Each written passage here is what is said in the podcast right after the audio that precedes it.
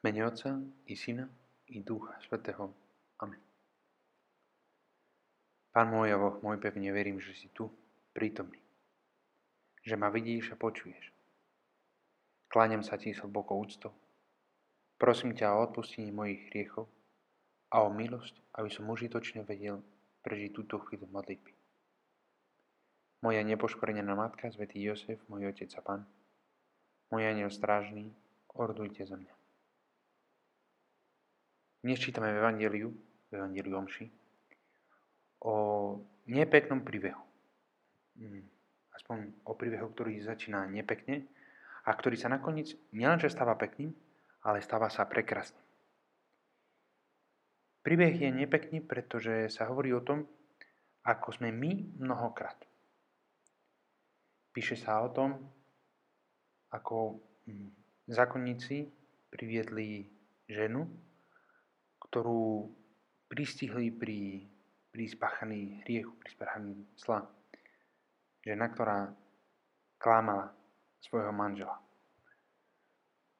A je to nepekne, pretože títo ľudia chceli ju zachytiť pri spáchaní tohto hriechu, pretože ju chceli ponížiť a ohovárať.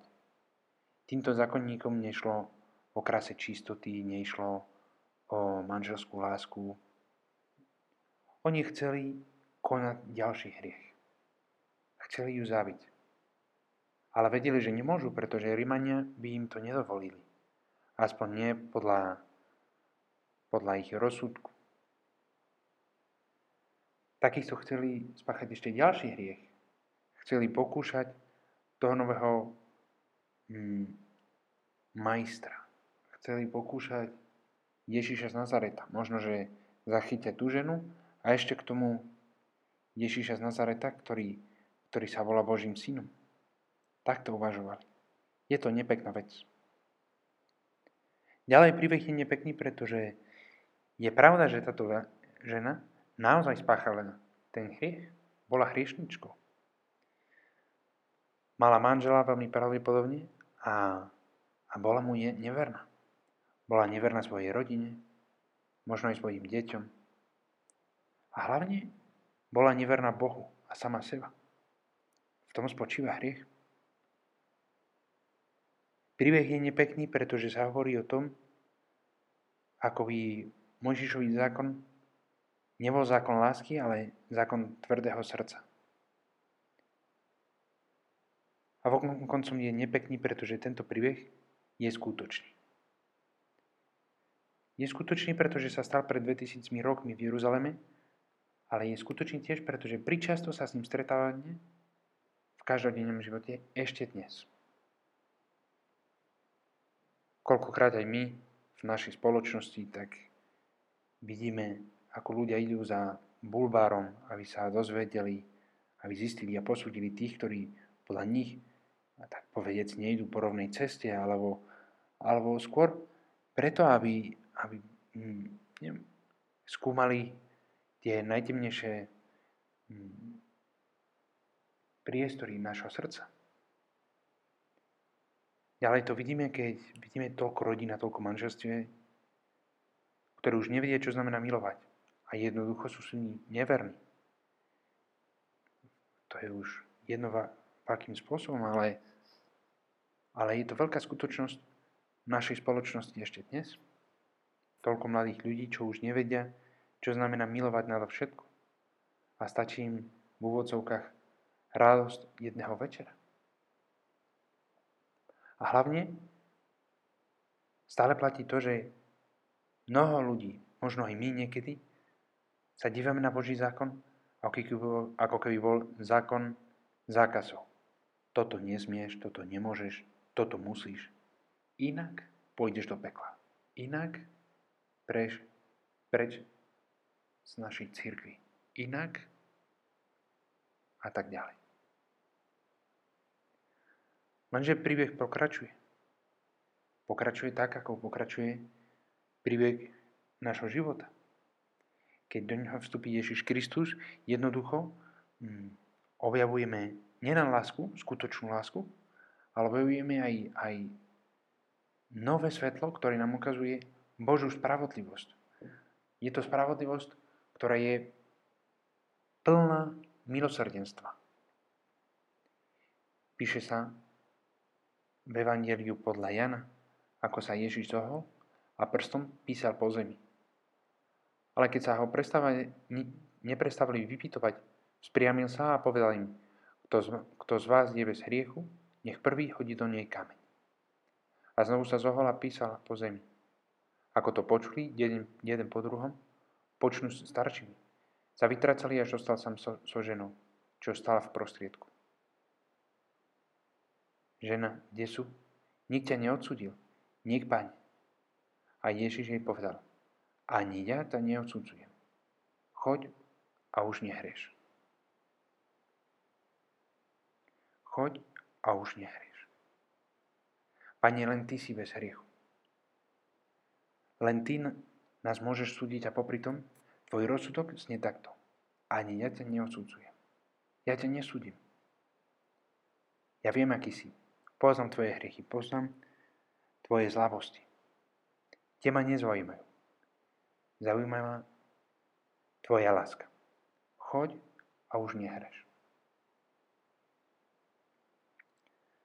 Stalo sa v Granáde, že dvaja moslimky, dve moslimky, pardon, mm, dve dievčata, tak sa stretli s mladým kňazom v múzeu nie je to vec, ktorá sa často vidí, ale stalo sa to. A tieto moslimky neboli zo Španielska, ale boli, z Afriky. A opýtali sa toho kniaza, toho mladého kniaza, prečo kresťania boskávajú kríže. Kňaz im povedal tak to, čo by sme povedali hoci kto z nás, že my kresťania veríme, že Boh sa stal človekom, aby prebýval medzi nami, pretože chcel dať svoj život za nás, aby, aby nás vykúpil z našich hriechov a preto zomrel na kríži. A my voskávame kríže, pretože veríme, že je to hm, najväčším znakom lásky, ktorý vôbec existoval priebehu ľudstva. Tieto dve moslimky zostali nadšené tou správou. A hlavne jedna z nich tak povedal tomu kňazovi, že ona potrebuje a potrebovala a potrebuje ešte stále dnes vieru, ako majú kresťania. Lebo nikdy nepočula o tom, že ju Boh jej miloval. Že ju Boh ju miloval. Nikdy nepočula o tom, že by niekto by bol ochotný dať svoj život za ňu. Myslím si, že tieto dve moslimky objavili za 5 minút to, čo mnohokrát my počujeme často v kostole alebo keď čítame často v Evangeliu a nevždy sme schopní si uvedomiť, aspoň necelkovo. A to je to, že pripravujeme sa teraz záze na ten moment, keď Ježiš Kristus umiera za nás na kríži na ten moment, keď Ježiš Kristus je pripravený dať svoj život za nás, aby sme my, aby sme sa my stali Božími deťmi. Toto je Boží rozsudok.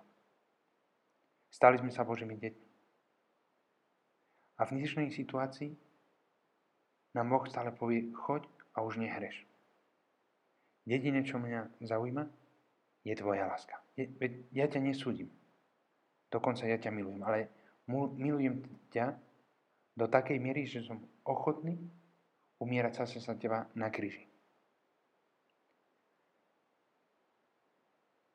Môžeme prosiť našu matku, Pánu Máriu, aby nám ona ukázala cestu k Bohu. Aj ona bola bez hriechu. Ona v tomto nikdy nebude ako my. Nikdy nebude ako my v smysle, že nikdy nemusela prosiť Boha o odpustenie. A možno preto vie toľko o odpustenie iných. Pretože vie a vidí, ako je nám ťažko na srdci, keď chceme sa vrátiť k Bohu. Ďakujem Ti, Bože môj, za všetky tvoje predsavzatie naklonosti a vnúknutia, ktoré si mi daroval v tomto rozímaní.